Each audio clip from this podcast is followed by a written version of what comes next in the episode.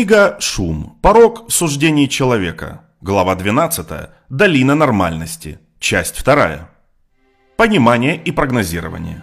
Логика этого пессимистического вывода требует некоторого уточнения. Когда авторы уязвимых семей приравнивают понимание и прогнозирование, или отсутствие одного приравнивают к отсутствию другого, они используют термин «понимание» особым способом. Есть и другие значения этого слова. Если вы говорите, что понимаете математическую концепцию или понимаете, что такое любовь, вы, вероятно, не предполагаете способность делать какие-либо конкретные прогнозы. Однако в дискурсе социальных наук и в большинстве повседневных разговоров заявление о понимании чего-либо – это заявление о понимании причины происхождения этого явления. Социологи, собравшие изучившие тысячи переменных в исследовании уязвимые семьи, искали причины наблюдаемых ими результатов. Врачи, понимающие, что беспокоит пациента, заявляют, что патологию, которую они диагностировали, является причиной наблюдаемых ими симптомов. Понять значит описать причинно-следственную цепочку. Способность делать прогноз – это измерение того, действительно ли была идентифицирована такая причинно-следственная цепочка. А корреляция – мера прогнозирующей точности, является измерением того, насколько какую часть причинно-следственных связей мы можем объяснить. Это последнее утверждение не может вас удивить, если вы знакомы с элементарной статистикой и вспоминаете часто повторяемое предупреждение о том, что корреляция не подразумевает причинно-следственную связь. Рассмотрим, например, корреляцию между размером обуви и математическими способностями у детей. Очевидно, одна переменная не влияет на другую.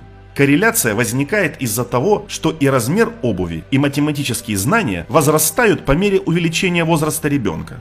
Корреляция реальна и подтверждает предсказание. Если вы знаете, что у ребенка большой размер ноги, вам следует предсказать более высокий уровень способности в математике по сравнению с тем случаем, если бы вы знали, что у ребенка маленький размер ноги. Но вы не должны делать вывод о причинной связи из этой корреляции. Но тем не менее, мы должны помнить, что хотя корреляция не подразумевает причинно-следственной связи, причинно-следственная связь подразумевает корреляцию. Там, где есть причинная связь, мы найдем корреляцию. Если вы не находите корреляции между возрастом и размером обуви у взрослых, то вы можете с уверенностью заключить, что после подросткового возраста возраст не приводит к увеличению размера ноги, и что вам следует искать причинную связь различий в размерах обуви в другом месте. Если коротко, везде, где есть причинность, есть корреляция. Отсюда следует, что там, где есть причинно-следственная связь, мы должны быть в состоянии прогнозировать, а корреляция, точность этого прогноза, является мерой того, насколько мы понимаем причинно-следственную связь. Следовательно, вывод исследователей из Принстона заключается в следующем. Предел, до которого социологи могут предсказывать такие события, как выселение из дома, измеренной корреляцией 0,22, является показателем того, насколько они понимают жизненные траектории этих семей Объективное невежество ограничивает не только наши прогнозы, но и наше понимание. Что же тогда имеет в виду большинство профессионалов, когда они уверенно заявляют, что разбираются в своей области, понимают ее? Как они могут делать заявления о причинах наблюдаемых ими явлений и предлагать относительно их уверенные прогнозы? В двух словах, почему профессионалы и почему все мы, похоже, недооцениваем наше объективное невежество относительно этого мира.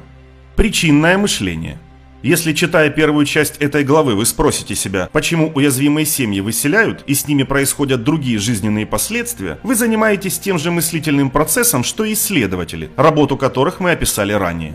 Вы применили статистическое мышление. Вас интересовала общая картина, такие вещи, как населенность, количество уязвимых семей и статистика, которая их описывает, включая среднее значение, отклонение, корреляции и так далее. Вы не зацикливались на отдельных случаях.